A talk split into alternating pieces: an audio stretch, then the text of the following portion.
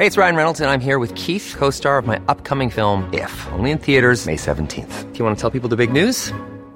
All right, I'll do. Sign up now and you'll get unlimited for $15 a month in six months of Paramount Plus Essential Plan on us. Mintmobile.com slash switch. Upfront payment of $45 equivalent to $15 per month. Unlimited over 40 gigabytes per month. Face lower speeds. Videos at 480p. Active Mint customers by 531.24 get six months of Paramount Plus Essential Plan. Auto renews after six months. Offer ends May 31st, 2024. Separate Paramount Plus registration required. Terms and conditions apply if rated PG. You know, the weather's getting warmer. So I, for one, am ready to say goodbye to my jackets and my sweaters and hello to shorts and tees. I'm right there with you, Kate. And you know what? I actually, actually, I donned double quince the other night. I've got What? to tell you. Okay. This is what's so great about quince because I feel like I have really been able to update my wardrobe uh, like for the long haul without spending a fortune. I wore a gorgeous white tee, like a simple, perfect white cotton t shirt from Quince, Mm. but it was a little chilly out. So I threw on my cashmere hoodie, also from Quince. Ooh. Mhm. Okay. it- like they have basically given me a lineup of timeless pieces that I feel like keep me looking. I- I'm going to toot my own horn. Effortlessly chic, whether it's winter Toot or toot, Kate. or summer. They've got premium European linen dresses, blouses, and shorts from $30. You got washable silk tops, really stunning 14 karat gold jewelry, and so much more. Like, truly, uh, the list goes on and on. And the best part is that Quince items are priced 50 to 80% less than similar brands. By partnering directly with top factories, Quince cuts out the cost of the middleman and passes the savings on to us. And they only work with factories that use safe, ethical, and responsible manufacturing practices and premium fabrics and finishes, something that's very important to us. So, look, if you're going on a trip, if you just need to update your summer wardrobe, get warm weather ready with Quince. Go to quince.com slash forever 35 for free shipping on your order and 365 day returns. That's Q-U-I-N-C-E dot com slash forever 35 to get free shipping and 365 day returns. Quince.com slash forever 35.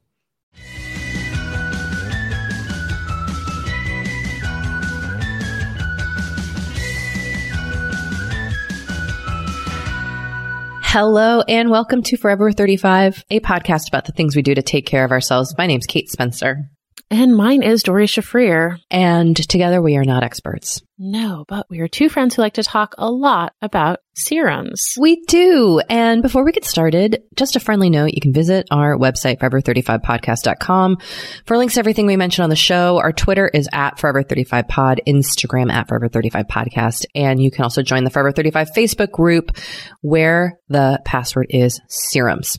And just a reminder that you can still sign up for the Forever 35 newsletter, which is going out tomorrow. Very exciting. Woot woot. at forever35podcast.com slash newsletter. And we are also running classified ads in the newsletter. So if you want to advertise with us in the newsletter, shoot us an email at forever35podcast at gmail.com, which is also where you can email us with your thoughts, comments, questions, concerns. You can call or text us at 781 591 0390. Well, look, before we get into it, can we just take a moment to pause and honor that today, the day of recording, is Taylor Swift's re release of Red, arguably her greatest album, though not my favorite. And it contains the 10 minute version of All Too Well, which is rocking me to my core today.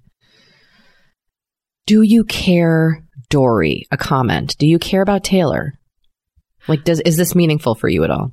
Um, I do care about Taylor. I've seen her in concert twice. Me too. um do like i i appreciate it as like a cultural moment that i do that i feel like a lot of people are very kind of consumed by and like as someone who just wrote a book that revisited a lot of her past relationships like i understand the impulse basically Your taylor book and i was- are the same I was going to say your book was your it was your version of Red. yeah It was your Exactly. revenge dress. Um, I full disclosure though, I've not listened to it yet, so I can't really weigh in. But I plan to, and yeah, I mean, I just, I, I just want Taylor to like live her best life.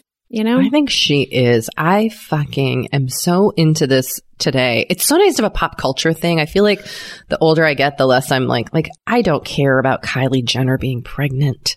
You know, like, right? I don't, Sure. Yes. there's not, Yes. Yes. yes. there's not a lot that really gets me fired up these days, Mm-hmm. but this is doing it. I've gotten T Swift. She just gets you fired up. I love Taylor. I really it's so it's so funny. I posted about how I interviewed her like nine years ago, and um, someone replied and was like, "I'm a listener of the podcast, and I've always wondered what you and Doree think about Taylor Swift."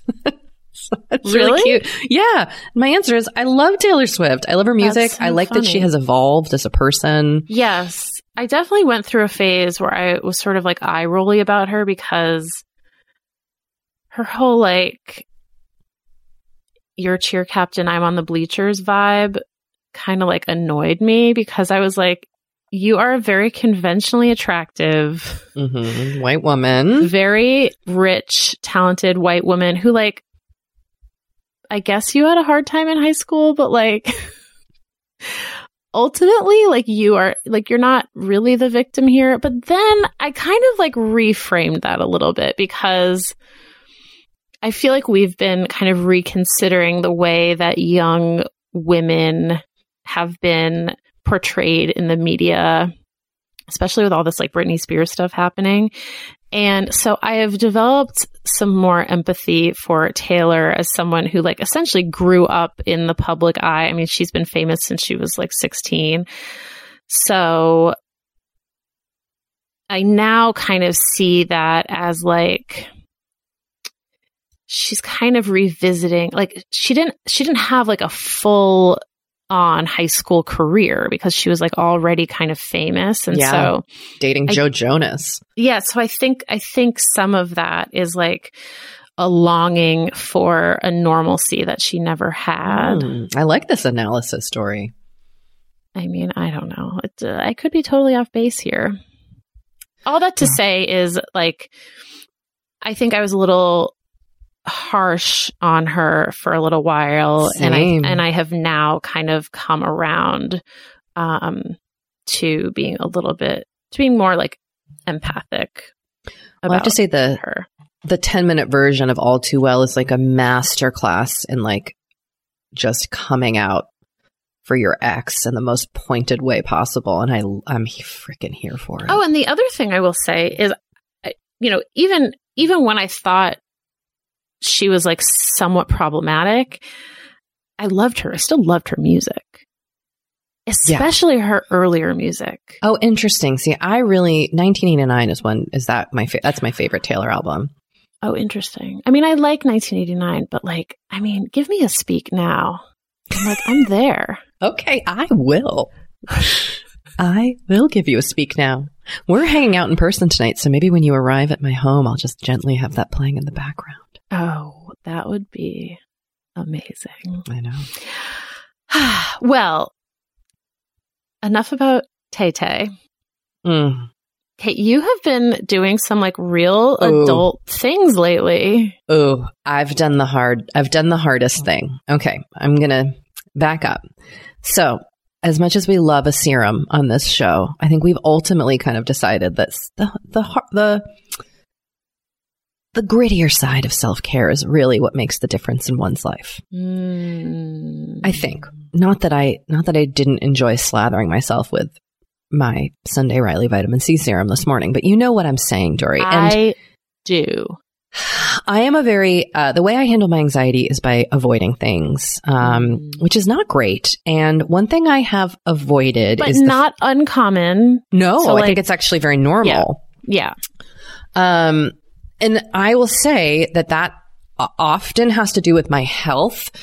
I get like yearly Mm. mammograms and I go to the doctor, but I am, I'm very, uh, avoidant in considering the fact that genetically I am at high risk for pancreatic cancer because that's what my mom had pancreatic cancer. Yeah. And that's a gnarly cancer. If you're not familiar with it, it's det- always detected, um, almost always too late. You know, my mom was diagnosed with stage four immediately and died nine months later. So it's not, it's not, not, no cancer is quote good. Um, But it But has it- a very low survival rate. and- Yes, a very very low. Yes, and um, even you know, it's like five percent make it one year. It's not high. So No. I don't want to deal with that. Let me be very frank. This is the deepest anxiety fear I have is is have, and also because I witnessed what my mom went through and it was incredibly painful and scary, Yeah. and I just don't want to deal with any of it. So No. so I have kind of avoided that that is my reality. But TikTok, the clock's a ticking on Mm. life. And I have an acquaintance whose spouse is a doctor at Cedars-Sinai in their pancreatic cancer screening and early detection program, which is one amazing that that even exists and is Totally. local to me. Like, what a gift. And so this person encouraged me to sign up. And I had talked to some other people with parents who died of pancreatic cancer and they've signed up. And so I have sent in my info to try to make an appointment to do, to qualify for a yearly screening for pancreatic cancer at this uh, center here in Los Angeles. Um, I will link to it if anyone's curious about their. Do you uh, have to be local to Los Angeles to participate? I believe I don't. I believe they have screening centers throughout kind of the local area. But I was c- trying to look into this. I don't know a lot about the program, but I do think you do need to be local. But I will try to do a little more research for my fellow PC peeps out there. Um, because, and I don't know what other kind of programs like this exist across the country, although there are some hospitals that are really well known for their pancreatic cancer research, like MD Anderson and Johns Hopkins. Um, but yeah, I mean, this is like, this is the ultimate self care for me. It's probably the most Yeah. important thing I've ever done for my self care and my health, but it also gives me massive agita. like, ugh. yeah. Ooh, baby. And I should do a lot of genetic testing, you know, um, that I haven't done yet. I haven't done BRCA. I gotta do, I gotta get into some of this stuff. So I don't know. I'm kind of proud of myself, honestly, though, Doree. I am proud of you.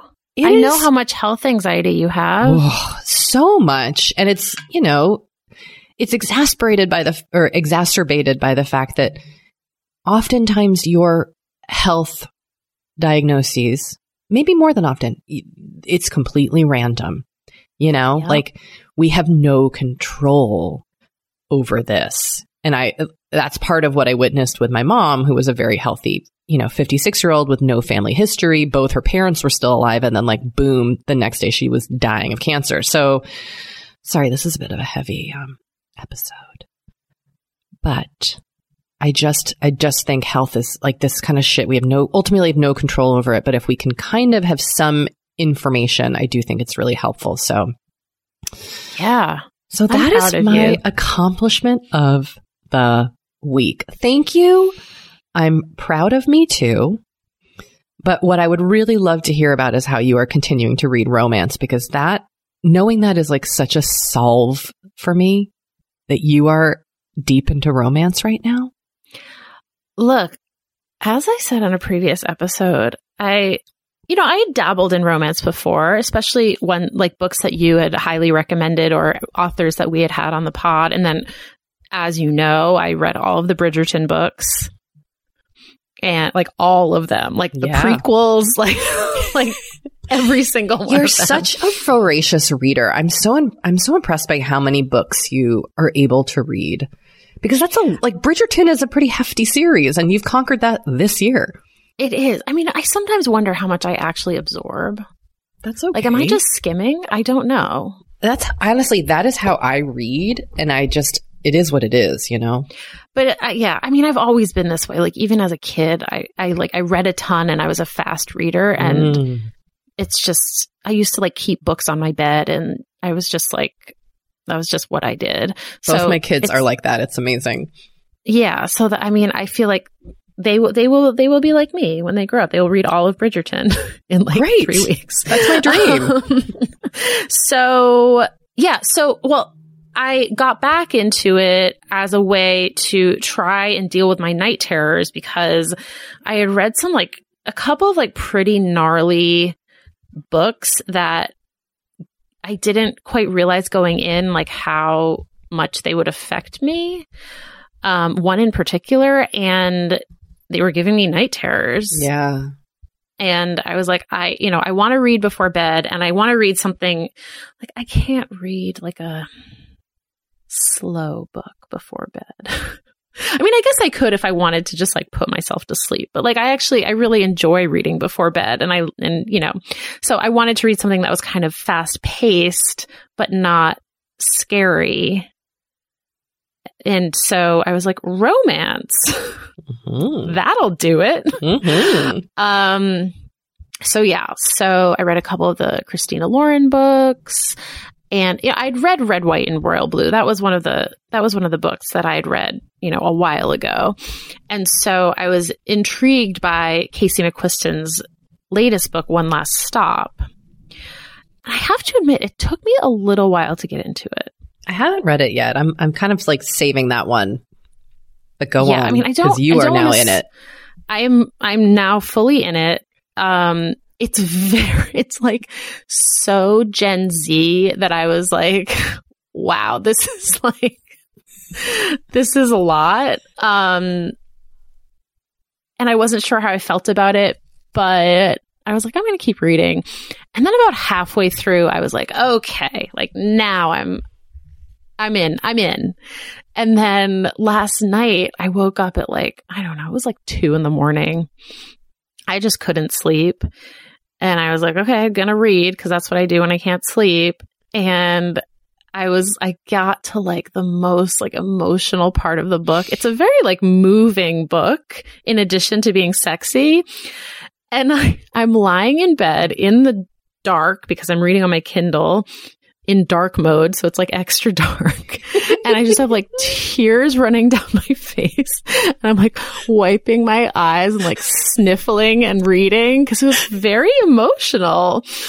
Oh So my just- god. Just picture that. How did you settle down after that? Did you just finish the, stay up reading the whole book or were you able to fall back asleep? I tried falling back asleep, couldn't sleep, picked the book up again, and then I was like, I was, I'm, I'm very close to being done, and I was like, I am so tired that like I have to just put this down and just try to sleep again. And I did fall asleep for another couple hours, I think. Um, but yeah. Ooh. So anyone And- who's read this book, you know what I'm talking about. Have you gone and finished it yet today or are you like saving it for later yet. today? I, ha- I haven't yet. I, I think I will just finish it today because I'm I'm really close to the end. So yeah, Kate, I thought you would really appreciate this little anecdote. I love it. Well, also, it does make me worried though. Are the romance books also keeping you up or is it just different? You just couldn't sleep. It's not that like you're having, Yeah, it's, it's, a different. Okay. It's yeah, it's a different situation. I don't mind like if I like stay up late because I'm reading. That doesn't happen so often. Like what happened last night is I f- and falling asleep in the at the beginning of the night has almost never been my problem. Like I I almost Hmm. never have trouble falling asleep. Like I fall I often fall asleep whilst reading. Mm, mm, mm, mm. And like So Matt comes in and I'm just lying there with like the Kindle like, on my face. Which is almost what happened last night. Like I, I got really tired and I just put the Kindle down and I fell asleep. But then when I, it's when I wake up in the middle of the night yeah. that I often have trouble falling back asleep.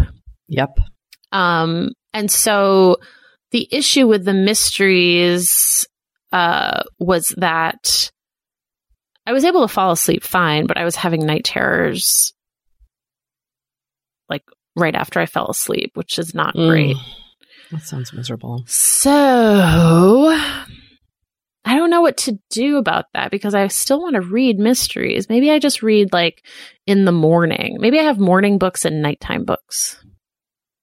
Seriously, that might have be what you have to do. I mean, it's because the it's not like you could read them on the weekend and just contain your night terrors to the weekend, right? Like it's no, you don't Mm-mm. that's not something you want to be experiencing period. So no, exactly. yeah, daytime it seems like daytime reading might be a good way to go. Well, especially like early morning reading because I do like to Mm. read in bed before I get up.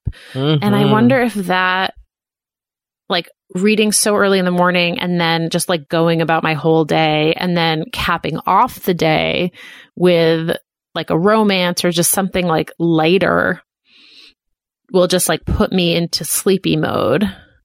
Mm. I like this for you, Doree. You're just gonna be reading all day. It's just gonna be reading all day. I like, did you did you do any work or get like do anything around the house? No, I just read all day. I have my morning book, my afternoon book, my and my nighttime nighttime book. book. um, speaking of books, I do just want to mention one other thing, which is that I reached out to Book Soup, which is the local bookstore here in Los Angeles that I did all of my like book signing stuff with when Mhm. Thanks for Waiting came out. And they have agreed to do like a special holiday book signing thing with me. And so you can order an inscribed copy of Thanks for Waiting from Book Soup for the holidays. I will write whatever you want. You just put it in the little notes section. I mean, the things people asked me to write were very sweet, I have to say. um, someone had me write like from the perspective of Doree's hotel. there was just like a lot. It was really, really nice. Anyway, so order those by December 3rd for guaranteed holiday delivery. I unfortunately did not get my act together in time for Hanukkah. This was on me. Hanukkah's so early this year, Hanukkah's though. also so early, which is like not on me. That is on the Jewish calendar. Yeah. Um, so, but they will be available in time for Christmas or a late Hanukkah gift if you order by December 3rd. So maybe you read the book and you want to give it to a friend for the holidays or a loved one, or maybe you didn't get around to ordering the book yet, which, you know, is fine. Not going to We'll judge you. We'll let, Let, it slide, for now. But you can now, you can order, this is pretty much like your last chance to order a signed hardcover copy of the book. And again, I will inscribe it however you wish. So, Oh, okay. and we will link, there's a special that a link. challenge. it is a challenge. Um, there's a special link for the signed copies that I will put in the show notes and on the website. And it's also, if you go to my Instagram, it's uh, linked in my bio. That's very generous of you, Doree, to do. Yeah. Well, thank you so much. Get to signing. well, should we talk about our guest for today? Okay, so this, let's just set this up first. This guest has probably been on our dream guest list since we began the podcast. Wouldn't you say? They've been like a years long. For a very long time. I, th- I mean, I think we've, I think we've both, excuse me, we've both followed her on Instagram for a long time and have always been fans of her work. It was also nice to read her book and be able to talk to her about her book because her book is really, really great. Okay, let's spill the beans. Our guest is Aja Barber. Yeah. Now, look, if you are not like us and already fangirling over Aja, she's a writer and consultant. She lives in London, and you may have seen her Instagram video, Why Performative Allyship is Triggering, which called out brands and influencers for monetizing the Black Lives Matter movement, and it has acquired over 1 million views. Um, she's an incredibly influential voice, especially in fashion and sustainability, racial justice, and she has an incredible new book. It's called Consumed The Need for Collective Change, Colonialism, Climate Change, and Consumerism. Did I get that right? You sure did. And she is, I mean, I know for both of us, as we kind of grapple with our place as consumers within capitalism, within uh, the environment, she's been an incredible um, person to to really learn from. Um, and we're so excited to have her on the show. And dare we say, to come right after a week in which we talked about gifts and Sephora and buying Yeah. things. We we had a real chuckle over how that all worked out. Yep. But I do think we'll talk about this more at the end of our episode that she's both talking to her, I think inspired us both to really kind of reevaluate where, where we are in terms of all those things. So For sure. anyway, without All further right. ado, we'll take a break and we'll be back with Aja. All right. We'll be right back.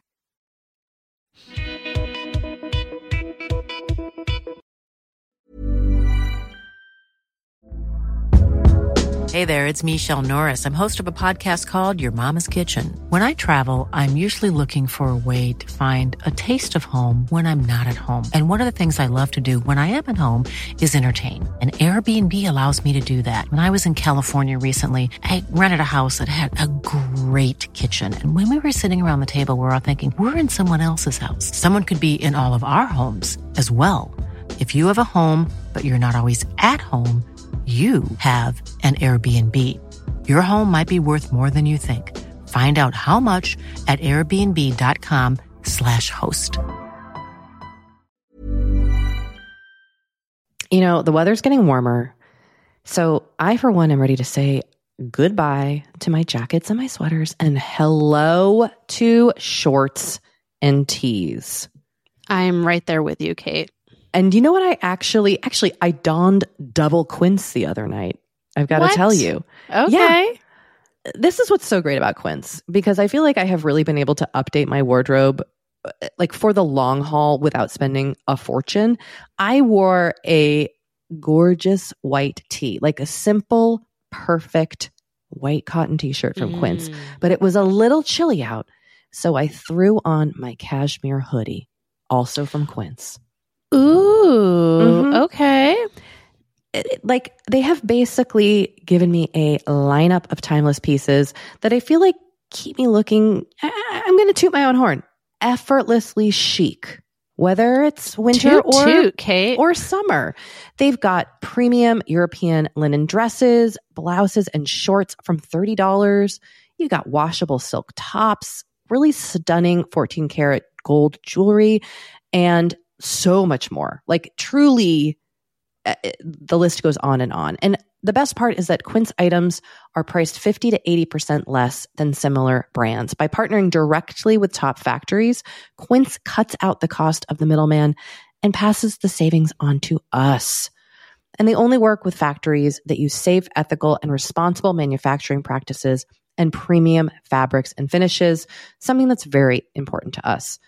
So, look, if you're going on a trip, if you just need to update your summer wardrobe, get warm weather ready with Quince. Go to quince.com slash forever 35 for free shipping on your order and 365 day returns. That's Q-U-I-N-C-E dot com slash forever 35 to get free shipping and 365 day returns. Quince.com slash forever 35. Kate, I feel like we are like barreling into summer. It's happening so fast. It is. And I feel like also with summer just come more social events. There's weddings, there's nights out, it's uh, vacations. I mean, it, like all the things happening in summer. And what I love is that Honey Love has just the right thing for all those events. Feel comfortable and confident this summer with Honey Love's best selling Super Power Short. The Super Power Short smooth shapes and lifts, giving you a flawless silhouette under any outfit with targeted compression technology that distinguishes between areas where you want more support and areas you need less compression. It's designed to work with your body, not against it. Speaking of working with your bod, the crossover bra, which I'm wearing as we speak, I wear that my- thing every day. I do too. Uh, it's my favorite Honey Love piece. Let me let me just tell you why. Yeah, get into Okay, it. Okay, do you want to tell me why? no, no, I was just gonna say, like, I, I, I don't even need to wear it to events. I wear it like the event is every day of my life. Yes, that's such a good way of putting it. The bra gives all the support of traditional bras without using any underwires. And just like sidebar, I have put on some of my old underwire bras lately and been like, oh God, like get this off of me. No, thank once you. you once you start wearing honey love, you're just like, no, not Yep. going back. You see how also, it could like- be. Yes. Also, like summer sweat under those underwires is like, ugh, the worst. Now you don't have to worry about it. Get the support you need with the comfort you deserve and treat yourself to the best bras and shapewear on the market. Save 20% off at honeylove.com slash forever. Use our exclusive link to get 20% off honeylove.com slash forever. After you purchase, they'll ask you where you heard about them and please support our show and tell them we sent you. The summer vibes are just getting started, so shape your life with Honeylove. You know, Doree, we talk to a lot of really fantastic, intelligent people on this podcast.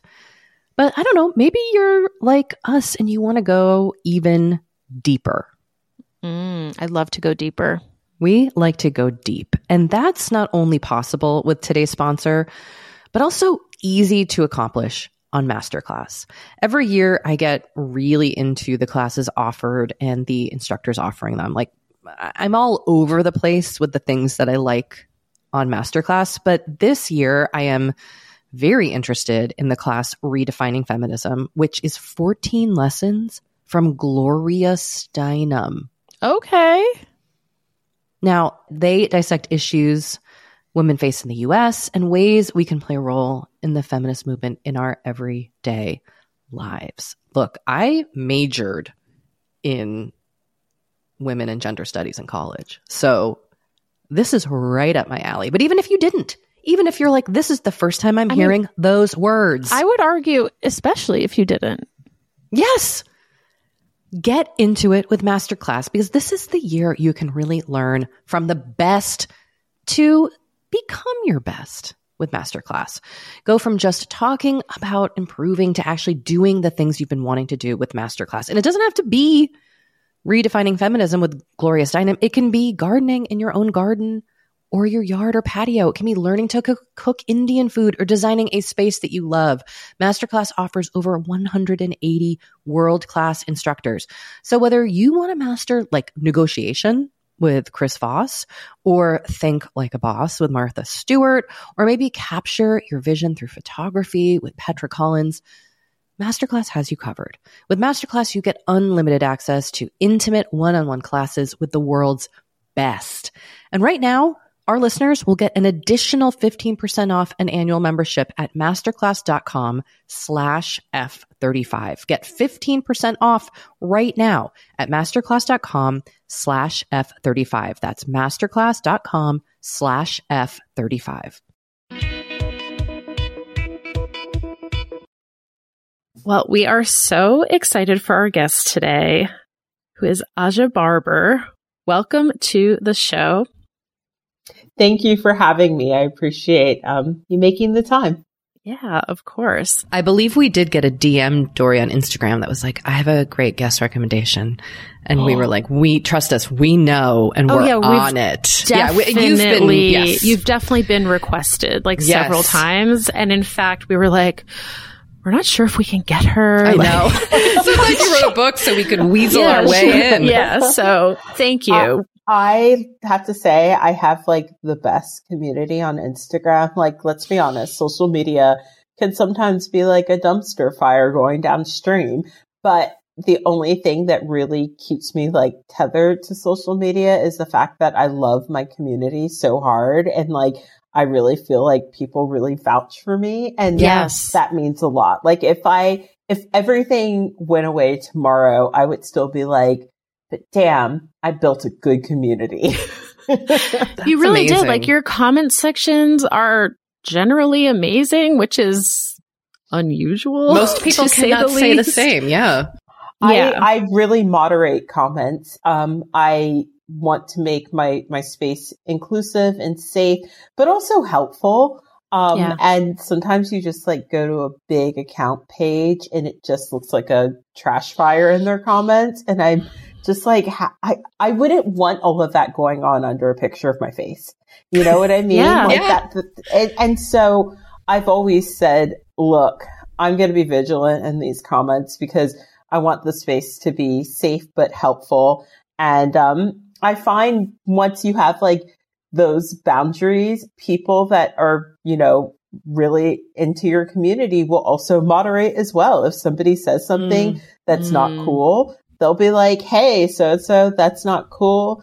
Aja's boundaries are this, you know, you're insulting people, blah, blah, blah. So I really feel like the people who've been following my work for a while and really get me, they make the space what it is because I can't see everything, but right. I just appreciate, I always feel like people are like looking out for each other and looking out for me. And that's really cool. That's really cool. Uh, but like you said, I mean, that is a huge investment of your own time and energy to make sure that this community stays intentional and respectful of you. Um, so, you know, I, I acknowledge that, that, that is, that is a big commitment on your end. If you're going to be on the internet, make it count. Like we, yeah. we only got 24 hours in the day and you know, people say we have as many as Beyonce. I would argue probably not, but you know, make, make it count. And so I, I want people to feel like they can come to the space and get something that is not just helpful, but maybe a little bit nourishing. And so in order mm-hmm. to do that, you know, we, we gotta make sure that we keep the space cool. Yeah.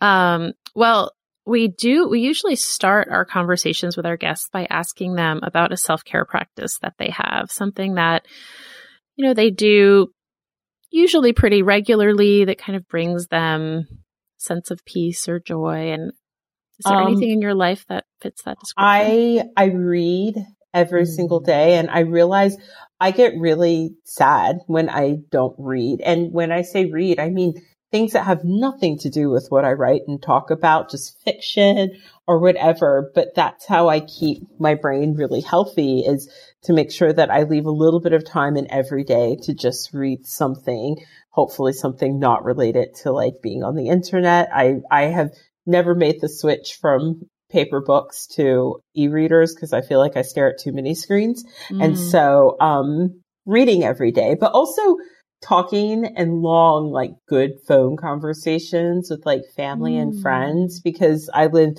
in the UK, but the majority of my family is in the US. And so like my sisters are used to having a shower phone call with me where like, cause washing my hair is quite a, um, it's quite an investment to wash this fro. And so whenever I'm doing hair washing day, I just sort of put my sisters on like loudspeaker on the shower ledge and then we just all chat. And so that's really nice as well. Oh, I love that. That reminds me, my daughters do that, but in person right now. But I, I love that. Awesome. That, I love it, that they're in person though. It, it is. I mean, they they will go into the bathroom together and just converse. But I, yeah, I love the the maintaining of that kind of sisterly bond. Oh, you have to. Yeah. Otherwise, it's just like I, you get so much more out of a phone chat. Today, I've talked to um, both my sisters via text, and then two of my close friends in the UK, and like when we talk, we like, we're talking never less than an hour. Like my friend's partner is always like, oh, I'll just calling, see you in an hour. you know, I don't, I don't think we've ever, Kate, correct me if I'm wrong, but mm-hmm. I feel like no one else we've ever had on the show has mentioned phone calls as a form of self care. We've had letter writing. Yes, but um, to, to me, that feels very, and I don't, I don't want to presume to know your age, but I'm wondering if you're retro. also your fellow Generation Xer because that is how we, you know, that is how so such a formative part of my youth was like those yep, long same. phone talks with friends. I'm an old millennial. I'm okay, at like okay. the edge of like we'll, being we'll scoop you in. We'll scoop yeah. you in. my sister, we'll my sister you. is a Gen Xer, but yeah, like I grew up with like having to memorize your friends' phone numbers. Yeah, and like yeah. once you got it, you knew that like they were in. And we, like in my family, we definitely still reference like our old phone number because it was such a good phone number and easy to remember. We're like, ah, the, the, the first phone number, you know? But yeah, uh-huh. no, I uh-huh. think it is, it does speak to my age that I do like talking on the phone with people I love. Oh, I love that. And you're so right that it it's a form of connection that for the most part, like we just don't have in this kind of online mediated world. Yeah. Um, and I definitely went through a phase where I was like, I'm not talking on the phone. And now I'm like, oh yeah, like the phone, it, there is something really powerful. Maybe it's because I'm a podcaster now, but like there is something really powerful about just hearing someone's voice. Yeah. Um, so yeah, so I, I really love that. Basically, if I have a spare hour, I'll, I have like a list of people and it's like, who have I not talked to? Because uh, promoting a book like is intense and I didn't realize how intense it was until I got here. Surprise. It's like our world. We're always like, oh, that'll be easy. And then you have to do it. You're like, oh, it's actually not that easy. Yeah. So yeah. I've been pretty like, my schedule's been pretty packed since like I started writing the book. So whenever I have like a spare hour, I basically have a list of people that I go to and it's like, have I spoke to this person in a while? Have I spoke to mm. that person in a while? Ugh, oh, now I'm going to make that list. Yeah, that's so nice. It's important. It just reminds you it to is. check up. And like, honestly, if you're listening to this and you have a grandmother and she's mm-hmm. not someone who is hard to get along with, give your grandmother a call. She'll appreciate it. Yeah. I wish I had done that more. I know. I, I, I, my mom would always try to get me to do it, and I'd be like, Meh, I don't want to. And now it's, you know, of course, that is good I advice. have one remaining grandmother left, and I Ugh. do try and it's hard because I have to get like a phone card to call her because I'm kind of a technology like I'm kind of an old person when it comes to technology, but I do I make the effort because you, I've only got one left. Yeah. yeah. Can I, may I ask you a quick question? Because I saw in an interview that you also write fiction and want to write fiction more professionally. I would love to just know what you enjoy reading and what you love writing as a fiction writer. So I have always written fiction, but kept it hidden, um, because mm. it's like, hmm. you're not a real writer, imposter syndrome, women, that's how we are. Men are like, I've never done it, but I'll do it. You know yeah, I mean? That looks I'm easy. Gonna, I'm going to do it. I'm going to be awesome at it. But as like a, you know, I'm like, uh, I can never share this with anyone. Um, I always thought that if I wrote a book, it would be a fictional book. And then this platform grew and turned into what it is. So it made sense that this would be my first book. Like, but I always wanted to write fiction. I find that that's what I enjoy. That's how I unwind. And mm. I like fiction about, um, complicated relationships, friendships, that sort of stuff. I find that, that sort of stuff fascinating.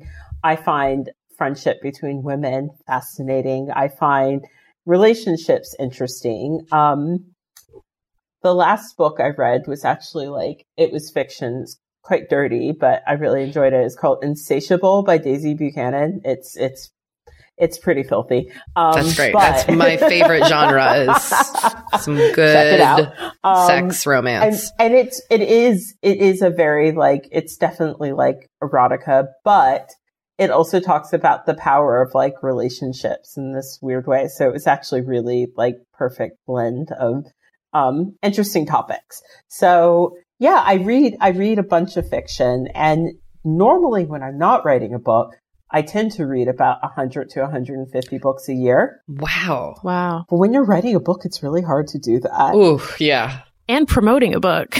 yeah. So one of my one of my friends said I, I hadn't seen him in a few months and he was like, yeah, I, I didn't even know that he was paying attention, but I, I'm about to mitigate from one website that tracks your books to another that's not owned by the evil empire. Um, but on that one website that I've been on since they were beta testing, like I've, uh, Goodreads wow. basically, I, I was like one of the earlier adopters of that.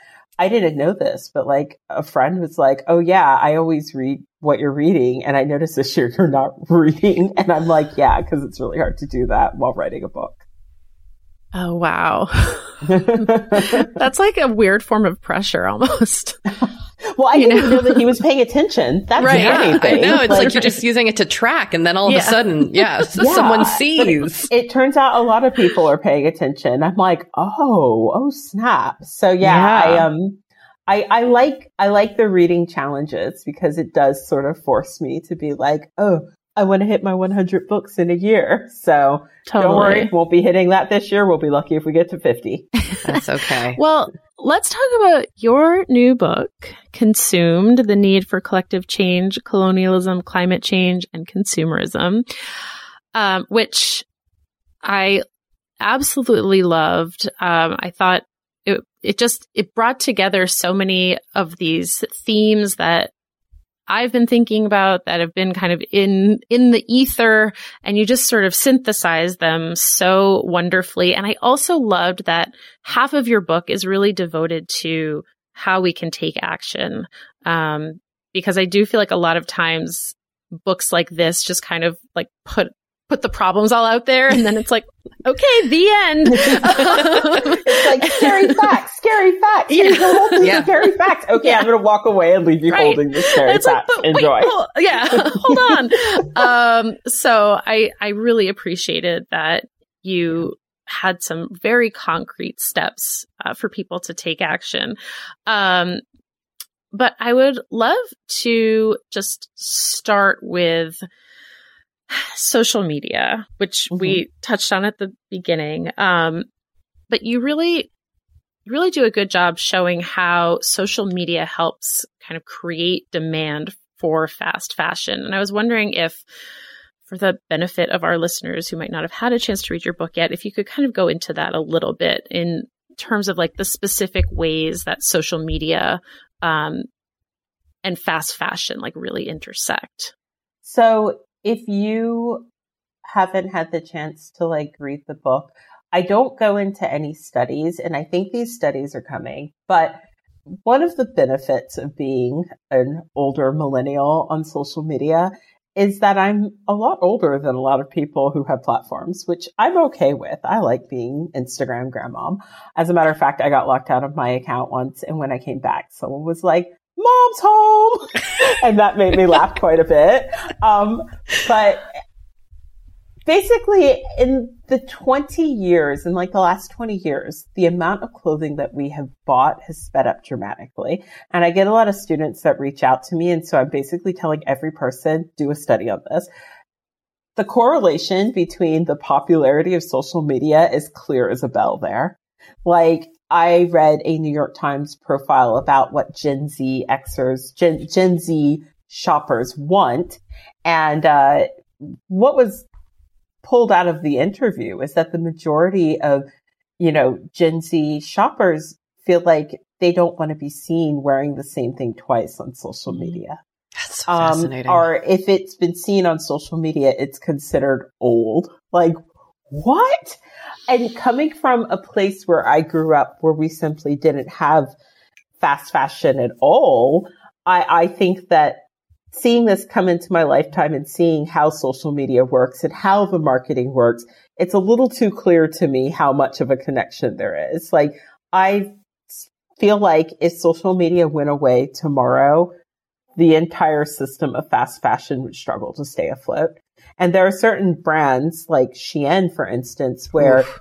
their popularity is completely contingent on social media. You know, the TikTok haul videos, that sort of stuff. Mm-hmm. But then mm-hmm. there's just the more pernicious stuff. Like you might be browsing on a website and you look at like a dress that you think is cool and then that dress follows you around the internet. Yes. I mean, but if we really want to like just Instagram replaced the heart button with a shopping button. What does that tell you? Like it went from yeah. being a photo sharing site to one that is very much focused on commerce and commerce of clothing seems to be what sells the best. And so the link between social media and us feeling like we need to buy 68 items of clothing a year, which is what the average fast fashion consumer does buy. Wow it's there. I just haven't seen enough significant studies about it, but I'm sure that's coming in a year or two. I, I love that just the note you make about Instagram kind of changing and, and adding so many elements of shopping, even as I'm not, you know, we have small social media platforms, but if I wear something, someone will be like, link to the glasses that you have. I mean, this, the dialogue is now really about sharing fashion and telling people where to get stuff, even if you are yeah. not a, even if you're just like a, you know, 42 year old gal yeah. in California. Uh, and it's interesting that it's kind of shaped the way our brains are communicating and what we're asking of each other as well. And the thing I get as well is people will stumble upon my platform and the first question they'll ask me is, now where do I shop? And yes. I'm like, yeah. you're not taking in what I'm saying because if you were, that wouldn't be the first question you were asking. Like the, you can't replace a system of overconsumption and consumerism to the extreme with ethical overconsumption and consumerism. That's not going to get us out of this mess. But I get a lot of people that show up and the speed at which social media wants, you know, encourages us to want things delivered is really troubling, but also they're not even taking the time to like feel out what I'm saying. They're just like, just tell me where I can get my next dopamine hit and not feel bad about it. And I'm like, mm. that's the problem. Yeah. So when you're talking about this problem, I mean, you really highlight that the problem is demand, right? Like we wouldn't have the issues of so much, so, you know, so much, uh, stuff being donated and ending up in the market in Ghana um, mm-hmm. if people weren't buying so much stuff. Um, and so, but it's also artificial demand created mm-hmm. by the fast fashion industry. We always get this chicken and egg conundrum where mm. it's like we need to regulate the brands, and then the brands are like. We're just responding to consumer demand, which we created. You know what I mean? like it's exactly like the fossil fuel industry. That's, that is, which is funny because the fast fashion industry is tied to the fossil fuel industry. 60% of fabrics which exist on this planet are polyfibers, and the average person still does not understand that polyfibers are plastic. They are mm. fossil fuel. They come from the ground. You could say that they're natural if you're a grade A bullshitter, but in actuality, it is a product that is going to be on this planet for far longer than we are. And there's a lot of it. And so you can tie all of these issues to like, you know, the climate emergency problem that we're seeing today. And greenwashing was actually developed by the fossil fuel industry, uh, BP, but we've seen it spill into the fashion industry. And one of the things that, you know, you hear the fossil fuel industry say recently, I was, had the displeasure of being in an auditorium with the CEO of Shell. Um, we wow. protested him and walked out in the middle of his speech, but he wanted to do this little cheeky speech where he was like, you're not going to like it, but the world needs us. You need us. And let me tell you why that makes me so livid.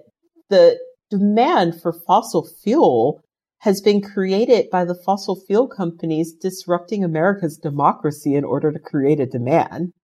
You know, you see this when um, there's a New York Times article which I've saved in on the top of my profile on Instagram called like oil and lobbyists. And it talks mm-hmm. about how the fossil fuel industry will go into cities that are proposing um, uh, new public transportation, uh, and they will completely um, turn people against the idea of public transportation. It happened in Nashville, Tennessee. There was a proposal of a light rail, and 60% of the city was in favor of it. And the fossil fuel industry, they got people going door to door telling people that your crime is going to go up, your taxes are going to go up, this is a bad thing for you. And before you know it, the entire city voted against it. So when they say that we need them, do not forget that they created that demand and they did it with money and buying our democracy. Yeah, I mean, I was just going to say, Kate and I both live in Los Angeles, and the automobile industry actually like got the subway system shut down in the 1950s. like we had a subway system yeah. here in Los Angeles and the fossil fuel slash automobile industry was like, no, what we need are freeways for our cars. So, so whenever an industry that is polluting the world says that like we need them, go back in time and look at how that need was created. Because I guarantee you, in most cases, you're going to find that maybe we could have done something different. I got to tell you, I love living in a city where there's good public transportation. That was one of the main incentives for me to like move back to the UK is that I mm. love public transport. It's not perfect. It could be better, but you know what? It's better than driving my car to work every day in DC and sometimes sitting in up to two hours worth of traffic. Yeah. Um, Can, oh, go ahead, Kate. I was going to ask if we could talk a little bit about greenwashing, uh, mm-hmm. especially for people who are new to the term.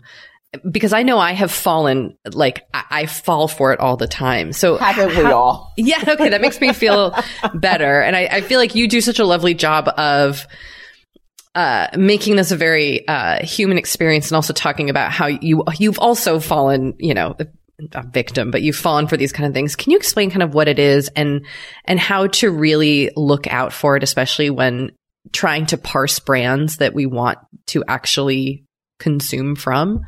So greenwashing is making environmental claims about your business and the impact of your business that is simply untrue. That's really it. It's lying. Um, and I would argue that a great example of greenwashing is when a big fast fashion brand, one that doesn't have a great track record of anything environmentally, rolls out a sustainable line and they put so much PR around this sustainable line that they're rolling out. But if you actually go to their website, the sustainable line, the sustainability claims seem dubious. They'll say like sustainable materials. What does that actually mean? What, what does it mean? You know, or, you know, they'll, they'll, I break down greenwashing in my book and I mm-hmm. give some great examples, which I've pulled directly from like popular websites and places where we've all shopped in the past. But, um, if your sustainable line counts for 0.1% of the actual products that you're putting out there, then there's nothing sustainable about what you're doing. It's just PR. Like, why not change your entire business model and make it so that every product is sustainable? Yeah. Why not do that? Because it's hard and it's expensive and you won't make billions of dollars of profits every year. And you have investors that you have to keep happy. So you have to keep doing the same thing, but make it seem like you're not doing the same thing, but you're doing the exact same thing as before. You've just added in a sprinkle of organic cotton. Like sustainability in a brand. I always make this analogy analogy, it has to be in the core of your brand. Like, okay, you're making a cake, right? And like, say you try to make a cake and you're not a vegan, so you make it with an egg, except you forget to put the egg in your cake. And then you put the cake in the oven, it comes out and doesn't look anything like a cake. And then you go, oh darn. So you crack the egg and put it on top. That's what brands are doing with like sustainability. They're basically, they have this entire recipe that they've done and then they just want to like sprinkle a little sustainability on top. Yeah. That's not actually doing anything worth screaming about, but they sure do get us by screaming about it. I love how you, uh, in your book, you talk about those clothing recycling programs that some stores have and how mm-hmm. they're basically just a way of getting you back in the store and then giving you a coupon to spend more money in the store. Absolutely. Oh, I mean, now I'm completely like, just, I, I'm immune to like the siren sounds of fast fashion because I talk about it every day for a living and I read about it every day. Um, so now if I go into those stores, I will dump like old crappy clothing that I don't know how to recycle onto some of those stores because let them deal with the problem. And then I will get the coupon and I will give it to someone who is already standing in line because that mm. person was going to buy clothing whether or not I was there. Might as well give them that discount. Ooh, I love that. I do too. I have definitely fallen uh, fallen for that one many times. yeah. yep. Okay, well, let's take a quick break and we'll be right back. You know, we have been delving more and more into the topic of our skin as we get older and how we treat it and how we love it. Because look, as I'm learning in my mid 40s, as you get older, you deal with new things when it comes to your skin. Not that they're bad, they're just new. You know what I mean? Like I am now just discovering crepiness, Doree. Mm. Okay. Which is okay. I know. visible on my neck and chest. Luckily, it's a thing. It's a thing. Luckily, OneSkin, our sponsor today, knows all about things like crepiness. And I'm not overly concerned with aesthetics, but like I do just want to keep my skin healthy as I age. Totally. I love their topical supplements. They really help your skin feel I don't want to say younger, but just vibrant, mm. refreshed, They combine tissue engineering, data analysis, and cutting edge longevity science to literally create the world's most effective product to help with skin aging. I am particularly fond of their face topical supplement. It's essentially a moisturizer, but it has their mm-hmm. proprietary OS01 peptide to really help with all the parts of our skin that are exposed to environmental damage. You can use it on your face, your hands, your neck. I know here mm-hmm. where we live in Los Angeles, our hands, we're driving, that sun is coming at us at all times. OneSkin believes the Amen. purpose of skincare is not just to improve how we look, but to optimize our skin biology so that it is more resilient to the aging process. They really create next level skincare. OneSkin is the world's first skin longevity company. By focusing on the cellular aspects of aging, OneSkin keeps your skin looking and more importantly, acting younger for longer. Get started today with 15% off using code OVER50 at oneskin.co. That's 15% off oneskin.co with code OVER50. After you purchase, they'll ask you where you heard about them, and please support our show and tell them we sent you. When you need mealtime inspiration, it's worth shopping Kroger, where you'll find over 30,000 mouthwatering choices that excite your inner foodie. And no matter what tasty choice you make, you'll enjoy our everyday low prices, plus extra ways to save, like digital coupons worth over $600 each week. You can also save up to $1 off per gallon at the pump with fuel points. More savings and more inspiring flavors make shopping Kroger worth it every time. Kroger, fresh for everyone. Fuel restrictions apply.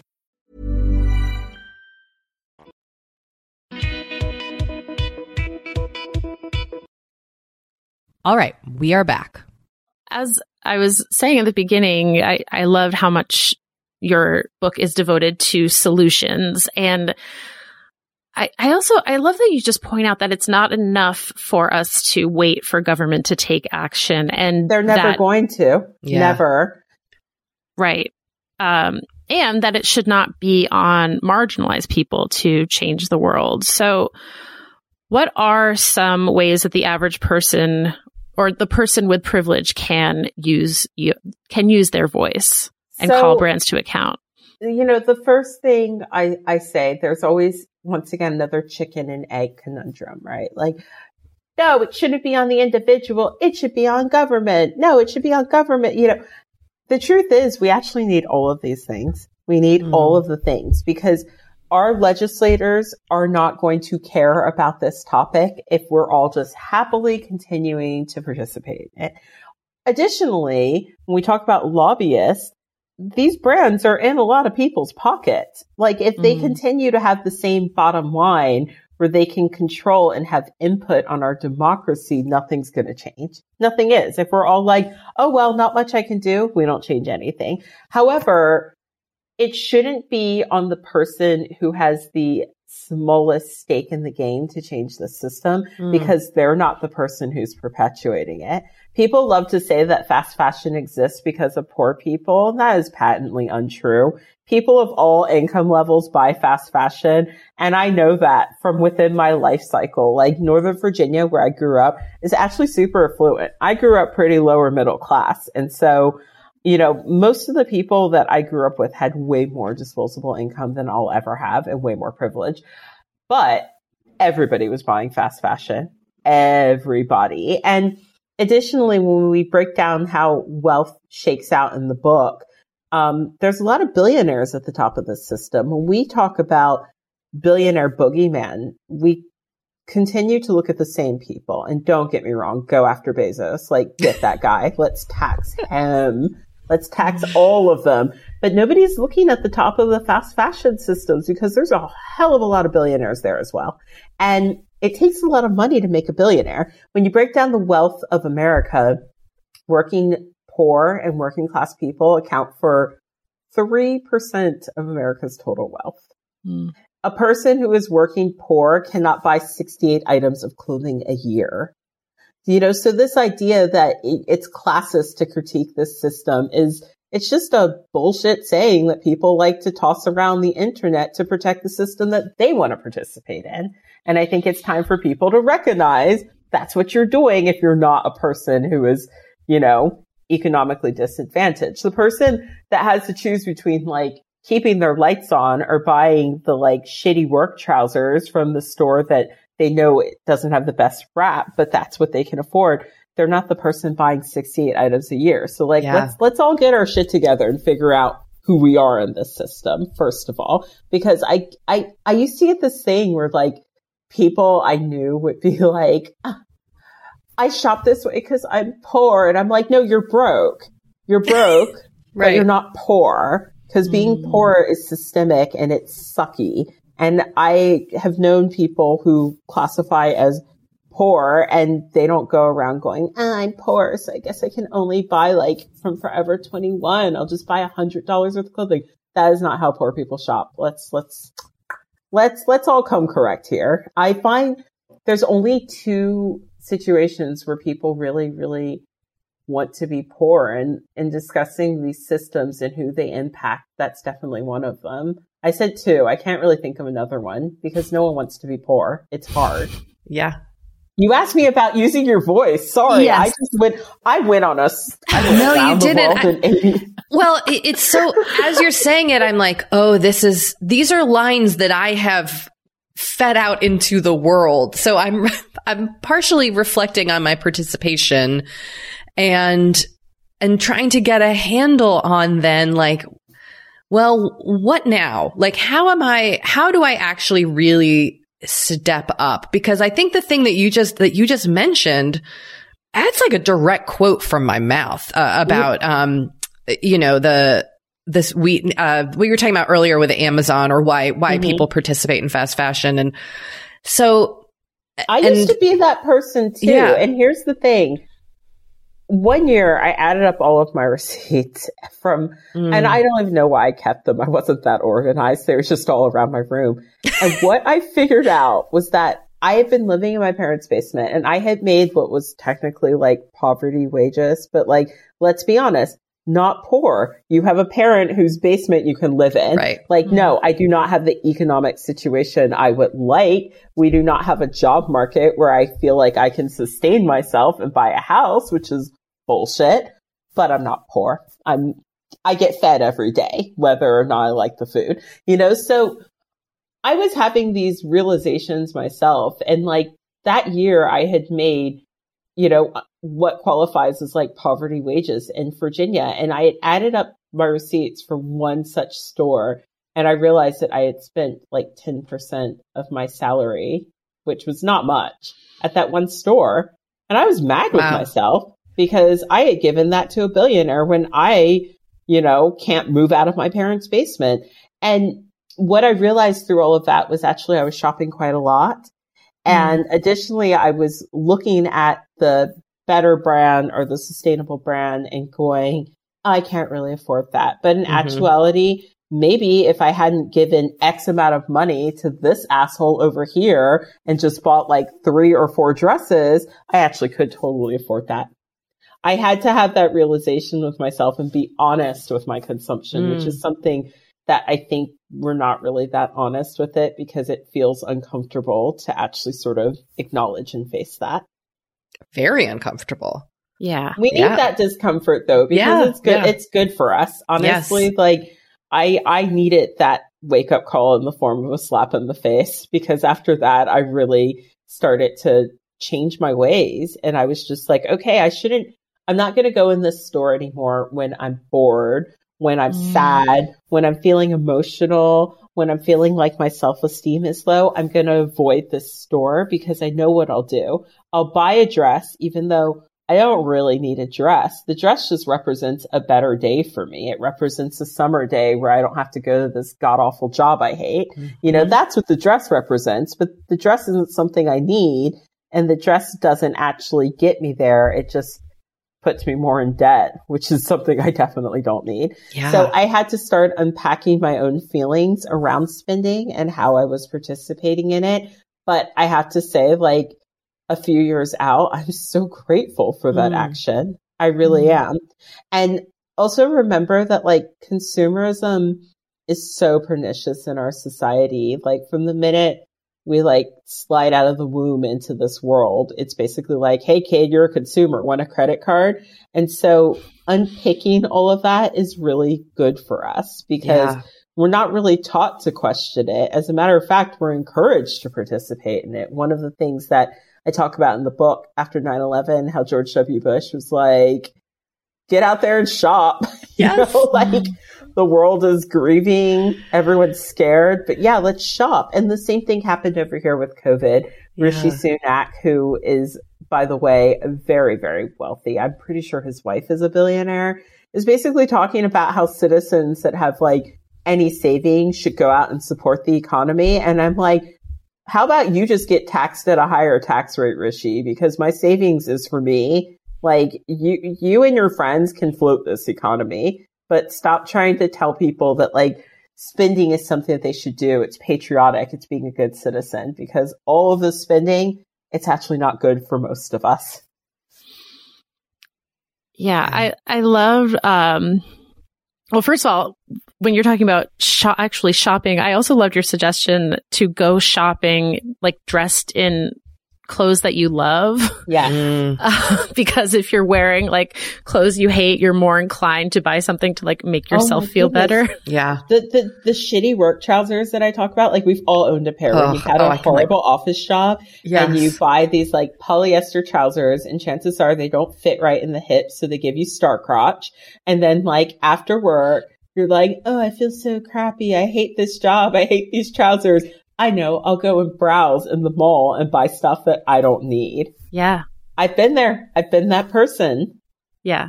That's such a great, like, small change you can do that uh, I just, I, and I love the comparison of like, don't go grocery shopping when you're hungry. Like, it's the same kind of yes. Look, psychological. I, just, I went to the store before I did this podcast and I hadn't eaten. I came home with a backpack full of crap and Steve was like, Right. It was one of those days, huh? I looked at it and I just realized I just bought crap. And it was just like, I've done it again. But that's, you know, yeah, we're humans. We human. slip up. We make mistakes. Yeah. It's a very human thing to do.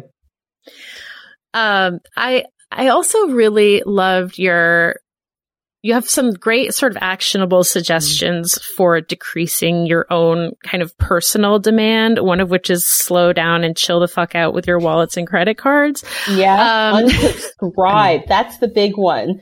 Like you gotta, you gotta get them out of your social media. You gotta unsubscribe. You gotta unfollow, unfollow that influencer that always encourages you to buy stuff. I know you feel like you have like a real bond with this person, but you probably don't, especially if their platform yes. exists only to sell you things.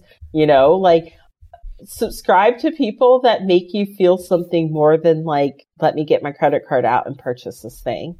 You know, change those things because you will find a very big difference. I remember unsubscribing from all the emails and I was literally on all of them, like literally. And I remember thinking like feeling sad about it as I was mm. unsubscribing, but then like thinking it's ridiculous. And then after a few weeks feeling like I actually had peace of mind because my inbox wasn't just mm. screaming at me, sale, buy, buy, buy, buy. You'll never get this price again. Oh my God, this dress that you don't even need is going to go away and you won't be able to buy it. I didn't miss that at all, but I thought that I would. Yeah, I've had, I've definitely had the feeling because now Gmail will sometimes be like, you haven't opened an email from mm-hmm. such and such place in a while. Like, do you want to unsubscribe? And I've definitely had the thought of like, well, but what if I like miss a, miss a sale oh, email miss or, 10% sale? it's just like, oh, that's just like such a bad, it's uh, such a bad it's, way of thinking. I just remember like having this moment where I was like, if I'm not shopping and consuming this way, who will I be? And when I think back mm. upon it, that was so sad, such a sad moment. And mm. years out, I'm just like, God, I'm so much happier. I wish I had done that when I was like 23. Like, I wish that I had just been like, no, I don't want to participate yeah. in this. But I had to go through this journey to be where I am today, talking to people about it, I guess. But I also think at the same time, you are, you're a lover of fashion. You're a stylist. Like you, you still participate in fashion. And I think mm-hmm. that's such an important, important point because you're not stepping away from the creativity of self-expression and design and texture and the love of clothing. It's just you're participating differently? And and was that a conscious I, or I are you not? Be, I have to be more creative now actually. Okay. But I love that. Like I the amount of time I spend looking for the perfect product instead of the just because product, mm. it's a lot of time. But when you find the perfect dress, the perfect outfit, you are going to wear that outfit until it falls apart. Like we all go, oh yeah, I wear my clothing until I, it falls apart. Not true. Like we're, we're not doing that because if we were doing that, then there wouldn't be a rotting, burning trash mountain in Ghana somewhere. Um, so we say that we're doing that, but we're not. And I feel like when you put a lot of time and energy and work and you put a little bit more money into the things that you're buying, the attachment that you form to it and the care in which you treat it completely different completely different experience and so i i spend time with my wardrobe now like i will scrutinize mm. whether or not to buy a dress for months months and if it goes away that quickly then it wasn't meant to be but i can also tell you like the the amount of clothing that our society produces every piece of like designer clothing that I have bought secondhand, generally it's always been something that I saw on the runway years ago. And we produce mm. so much clothing on such a big scale that it will always show up on the secondhand market. Yeah. You will never miss out on something, honestly. And that's what fast fashion tells you is that you gotta go, you gotta buy it because you're going to miss out on it. You will they have produced too much to the point where if you just give it a little bit of time and you just go to eBay and type it in, it'll show up in your size because it always has. I have a blazer and this was actually like a runway blazer that I fell in love with and I wanted it when it first came to my radar and it was um, Donna Karan, Beautiful runway blazer. $2,000 full price, Ooh. by the way. Oh I gosh. found this blazer on eBay about five or six years later for like $90. I got it in a size eight, which I was at the time, a little bit small, but I could work with it. And I was like, I love it. I love it. I love it. Well, I'm not a size eight anymore. I'm way bigger now and I'm loving my body. So sometimes it's time to part with things that don't fit anymore. I ended up selling it to a personal shopping client who absolutely loved it. And I was like, the circle of life continues. I yeah. said goodbye to it. Would you believe the same blazer popped up on another website in a size 14 just Uh-oh. a couple months ago wow. and I scooped it up? That is the abundance of clothing even for like high end fashion. Yeah. And so you've been lied to with this whole scarcity idea that like, and that's what fast fashion runs off of. I talk about that in the book, how in Lucy Siegle's book, she talks about how when Zara first opened in London, people weren't immediately sold on this system and people would go into the store and go, that's nice. You know, maybe I'll come back next week if I, if I decide I want it. And the sales associates say, oh, well, we'll be here next week because mm. we change our mm. stocks so frequently and that's a ploy to get you to buy faster. But additionally, yes, they do change their stock frequently, but they've probably produced a hundred thousand of that garment. So even if you don't see it at the store next week, you can definitely find it in the resale market in a couple yeah. of months. Totally. That's such a good reminder. And before we let you go, I do just want to talk about one other thing that you raise in your book that is so important, I think, especially right now when people are so consumed with this idea of cancel culture. But mm-hmm. you point out that asking for accountability is not the same as canceling. Um, And I was wondering if you could talk a little bit about that and and how we can hold brands accountable. Yeah, I mean, so I guess I can just talk about like real life examples. Like there is a brand that, that made dungarees that I really liked. As a matter of fact, like I'm wearing my old ones. I can barely fit into them today from the brand. Um, I was a big supporter of them, but I always thought, okay, you will make like one item of clothing, like one.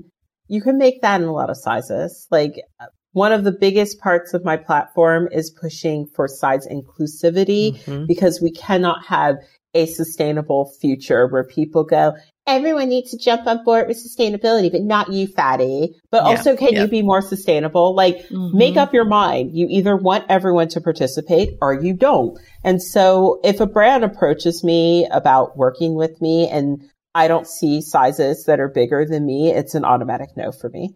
Like, even if it's just gifting, I don't want it. I don't want it if I, you know, ha- am going to put it on the grid and then someone bigger than me doesn't have access to it. That's mm-hmm. not an equitable fashion landscape that I'm working towards. And so this, this brand in particular, you know, they had sort of been, uh, talking about, you know, all the other aspects, but when pushed on size inclusivity, they, they were just sort of not good about it at all. And basically there ended up being a reckoning because they were like, we're going to do a podcast about social issues and we want to talk about fat phobia, except hi, you've been fat phobic behind the scenes this whole time. Mm. And all I wanted was for them to just acknowledge that and to make plus sizes. Just do it. Like you don't need to make a podcast about a topic that you clearly don't understand, being that you are a participant in this topic. You don't need to be the voice of the social change if you are not actually being the social change just make bigger sizes. That's accountability. Yeah. Like if you're not going to make plus sizes, then you don't need to capture the zeitgeist of a moment of plus size people asking you to just include them. Mm-hmm. That's kind of crappy. So at the end of the day, after much ridiculousness, they were like, yeah, you're right. We did do that. And since then, I'm, I'm, I don't need to drag you if you're just coming correct, but like come correct and say it with your whole chest. Otherwise, get out of my face with that. Oh, we're trying to be social justicey crap. It's crapola. Yeah. Yeah. Uh, There's uh, nothing wrong with asking a corporation to do better because a corporation isn't a human. There might be humans behind it, but at the yeah. end of the day, a corporation's only job is to make a profit. Like, let's be real and let's stop acting like these brands are people and oh you make the brand sad brand cry like no it's a corporation i love is- that you make this point uh, it, this resonated with me so much because it, I, ref, I have really one-sided relationships to brands. And I think we all do this where we've humanized them. They've and, humanized themselves on yes, social media though. Yes. Like they've given us the tools and our brains have run with it. Right. But there is no big brand that I will ever defend. Like if you are messing up, then enjoy that internet ratio because you probably earned it. And at the yeah. end of the day, you're a corporation. You don't get to have feelings. I get to have feelings. I'm an individual. Um, but if I had a brand and I messed up and the internet was like, yo, you're messing up. And I was like, la, la, la, la, la, I can't hear you. And then people got mad would I have any right to be like, oh, you hurt my feelings? No, because my entire purpose is to like make a profit. We can try and mm. do good within corporations, but at the end of the day, let's remember that that's what corporations do, you know? So like, they have humanized themselves through social media and through things like clamping on to social movements at the right time. Never yeah. one to lead the social movement, right. but always one to jump in after the heavy lifting has been done. And so there's nothing wrong with asking a brand to do better. You know, we, we, and I think, you know, you don't have to be like a total asshat because there is somebody reading those comments, but I think you can stay true to what it is that you want and what you desire and pushing for a better world. And I think that, you know, every person should join these conversations. And Ananya Bhattacharjee, who is from the Asia Floor Wage Alliance, who I interviewed for my book, did tell me the consumer voice has loads of power. Like hmm. if enough of us, if a brand messes up and does something crappy and enough of us say that on social media, eventually it does have to be talked about behind closed doors because the social media face is the brand's forward face.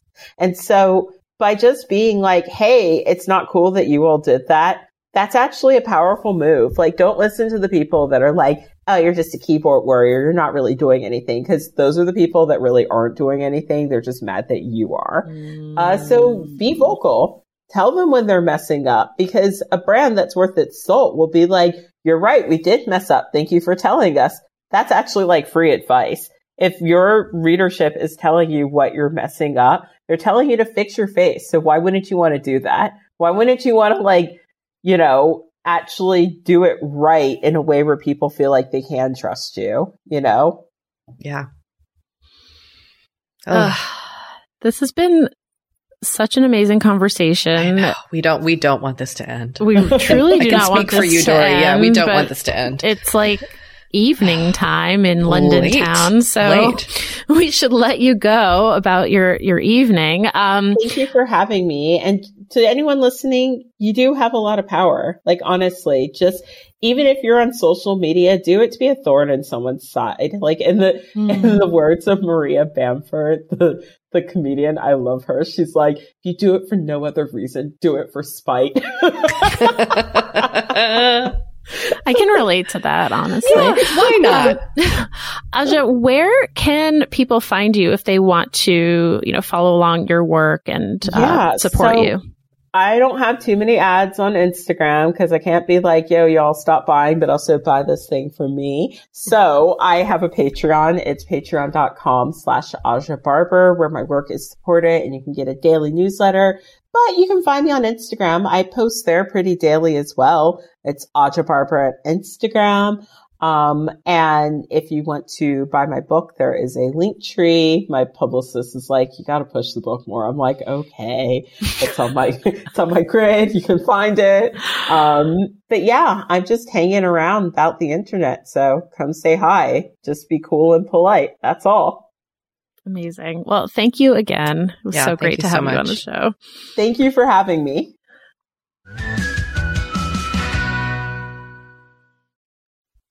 So, Doree, I I was in my bedroom with Anthony and I was like, you know, I think I might try to do something next year where I don't buy brand new clothes for the year.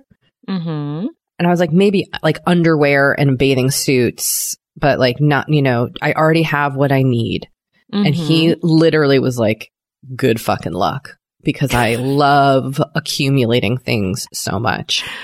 Um, Well, So- it's funny you mentioned that. um, really? Did you have the same thought? because- Well, did you see my intention for this week? I did. Just setting you up with a little softball here. Oh, I see. Okay. Um, yeah. So I had a similar thought, although I, I am, I have to admit, I'm not as, I'm not trying to be as ambitious as you. I, so inspired by Aja, I have been unsubscribing from all clothing emails, which is really fascinating to do. I will say. Um, Do you have I'm, that like, worry, like- I'm sorry. Go ahead. I, I no, I'm you. like Apologies. individually, I'm individually unsubscribing from each one. And so I'm like, oh, well, okay. I guess I'm not going to know when Farm Rio is on sale anymore. you know what I mean? I do know what you mean. It's weird. And you have this feeling of like, but what if I miss a 20% off email? Yes, exactly. And I'm now I'm just like, okay, I guess I'll miss that. So Mm. related to that, my intention for this week and for the rest of the year is I'm going to try to not buy any new clothes until the end of the year. Secondhand stuff, still okay. But I'm going to try to not buy any new clothes. Well, let me modify my previous statement in saying I have not committed to buying. No, I, I, I have to really sit down and look at like what is realistic for me. But I do like the idea of secondhand only. Um, Mhm. that feels more doable and also um, like a practice that can become a lifelong practice. So I might follow Totally. you. I might follow your lead on that. I think that's a great intention. Thank you. I think I will still allow myself to buy, like you said, like underwear, socks, um, maybe like some athletic clothing. Although you can also you can get some of that stuff secondhand. I don't want to buy secondhand underwear. I think that's okay to have that boundary. That's totally understandable. I buy secondhand shoes all the time and people get so grossed out by that, but I think that's like the best way. I love a secondhand shoe. shoes. I've bought secondhand shoes. It's like I, I feel like sometimes shoes are tough because like if they don't fit, you know, it's like hard to Right. know the exact fit and but A footprint's Yes. been pressed into it already. I I will say uh, if if it's like a sandal and I can see a footprint, I do not buy it. That makes sense. That is, I get that. That is a bridge too far for me. I'm just like, you know, I don't, I don't need the imprint of the previous owner on my, I get it. secondhand shoes. Although I have sold shoes that have my foot imprint. So, well, everybody has their, you know, their own limits when it totally. comes to the footprint in a totally, shoe. Totally. Totally. Well, my intention, uh, for the next week is to log off, mm. take a mental break mm. and relax. And I will probably just, you know, hop off of the socials for a bit because, you know, the next few months are going to be intense for me as I gear up with promoting my upcoming yeah. fiction debut. And I think I just need a, need a, a week of like, you know, trying to cut some of the external noise out before I jump back in. Mm-hmm. I love this for you. You know, I've done this one before. The success is, you know, changes every time, but I'm I'm genuinely looking forward to kind of just having a little bit of a mental break. So, see how it goes. It sounds great. And you know, we should let people know that we are um, off next week. Yes, we will we be are. running old episodes because we are going to take the week to care for ourselves. Yep. So we will see you again very soon. Don't worry. We We've got still got one more episode this week that's live. That's true.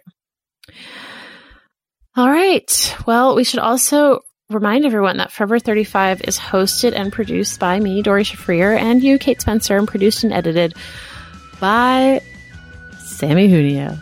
And Sam best. Reed is our project manager. Sam Reed is also the best. And our yep. network partners, ACAST, also the best. So we We're will lucky. talk to you all. We are so lucky. We'll talk to you all again very soon.